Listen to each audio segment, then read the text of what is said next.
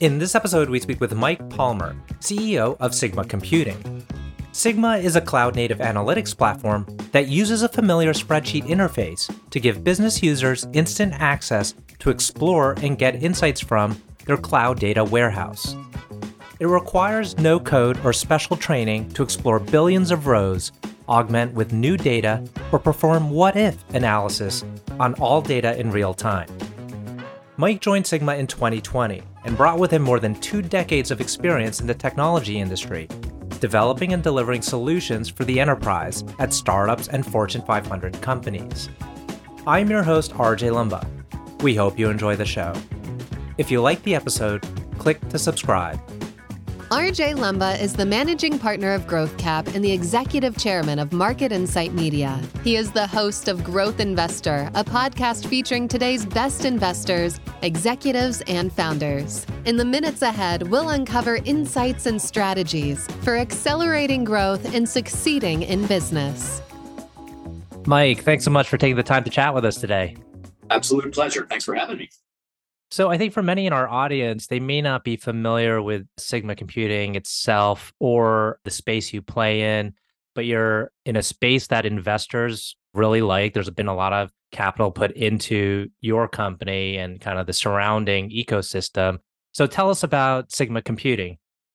Great. Thanks for uh, letting me talk about my favorite topic. I think our categories are significant here because they started with cloud computing, and we all know the success story that AWS was and Azure and, and others continue to be. And that set a very interesting framework for the rest of the industry.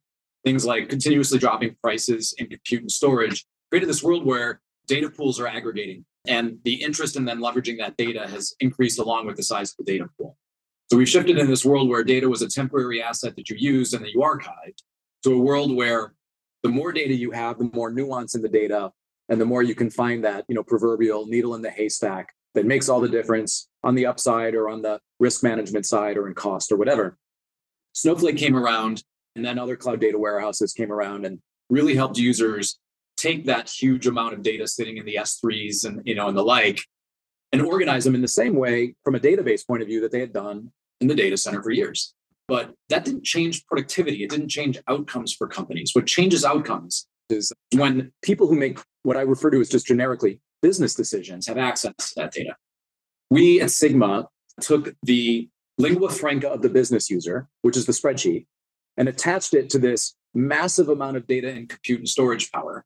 We enable whether you are in finance or you're in marketing or you work on Wall Street or you work for a healthcare company like a hospital or you're in a 50 person startup, we allow you to directly access tens of billions of records live be able to do granular level analysis, to collaborate with your peers, to be able to build applications to share your data externally. And that release of the constraints and the volume, the release of the constraints of using live data versus in the past where you've had to use aggregates, where you've had to use extracts, changes the game for people making decisions using data. So that's what Sigma is all about, is enabling that line of business person to take advantage of huge amounts of live data to make better decisions. And so before Sigma came along, the data was available and accessible. It would just take 10 times the amount of time to access the way Sigma can.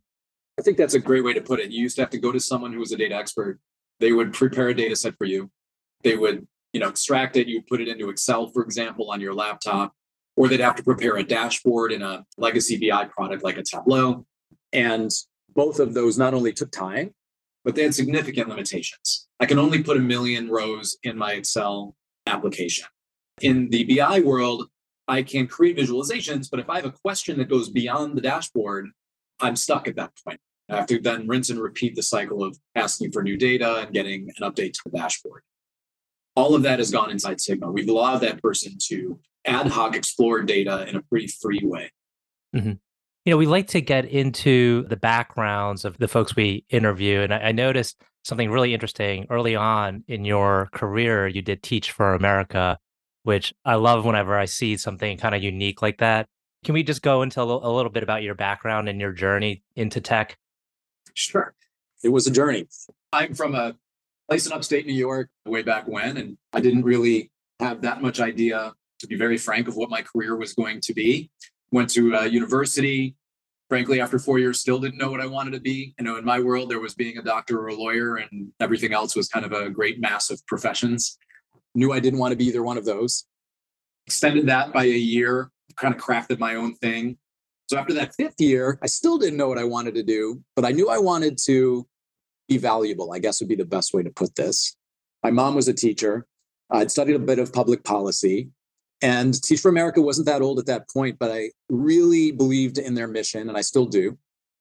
Signed on for the two year commitment, was moved out to California in the process, spent two intense years teaching kids physics, but from an ESL point of view. So these were kids that were recently sort of emigrated from countries like Vietnam or Mexico. And I tell everybody that I think it's the most intense learning period I've ever had in my career. If you want to learn how to present, try presenting physics to ESL kids in the seventh period of their day on a Thursday. You know, they're tired, they're struggling to understand physics anyway, but it was a really rewarding experience. And I encourage anyone else that contemplates it to give it a shot. And so, what happened next? Then you get a job. You're, you're like, okay, I'm done with Teach for America. The idea of going back to the beginning every September was something that I think for some people is amazing because they can get better at it, right? And they can measure themselves every year and they understand like this year was more successful than last year. And then I get another fresh chance at it next September. I don't work well that way myself. so uh, it, it, was a little too Groundhog Day ish for me. Mm-hmm. And looked around and said, well, what's happening? And, and what was happening at that time was tech. Kind of joined Andersen Consulting. This was before it was Accenture.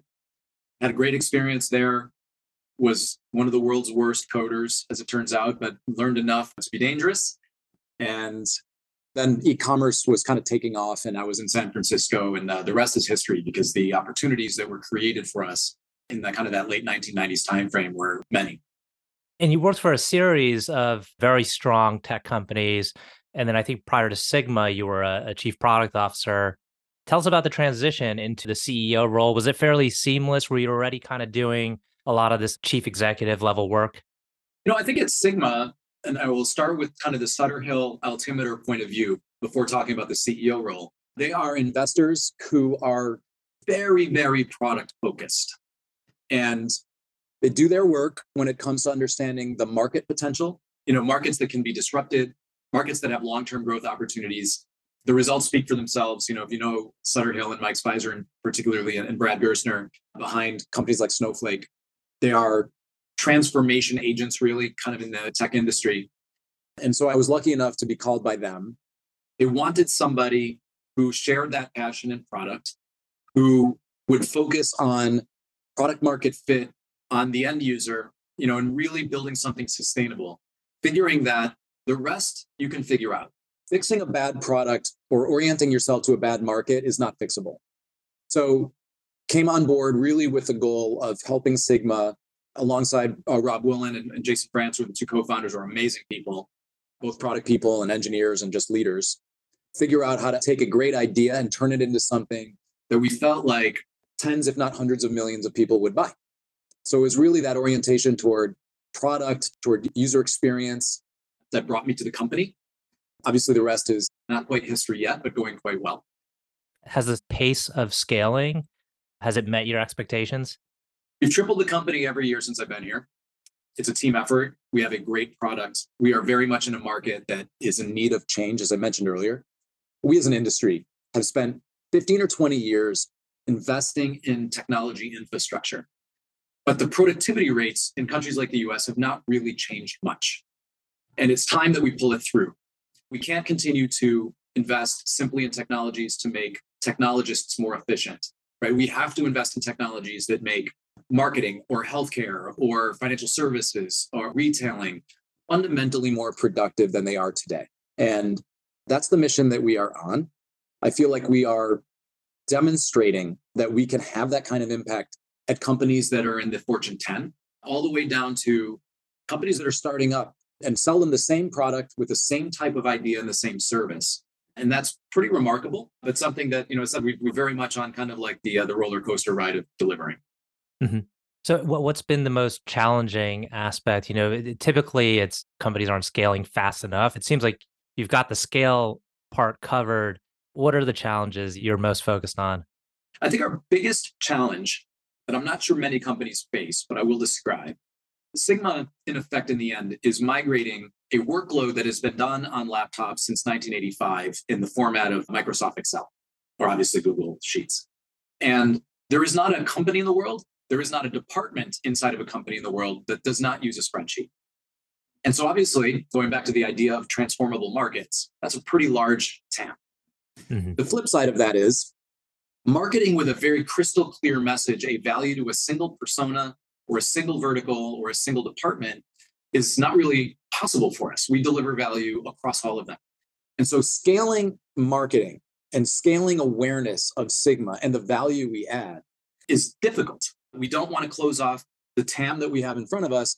But if you're not specific with your value message, then your marketing's inefficient. And, and that's, I think, the biggest challenge that we face as a company. Mm-hmm.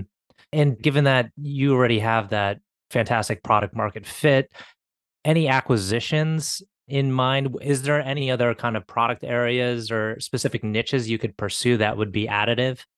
We don't engage really at all in M&A. Mm-hmm. We are a very high velocity development machine. Mm-hmm.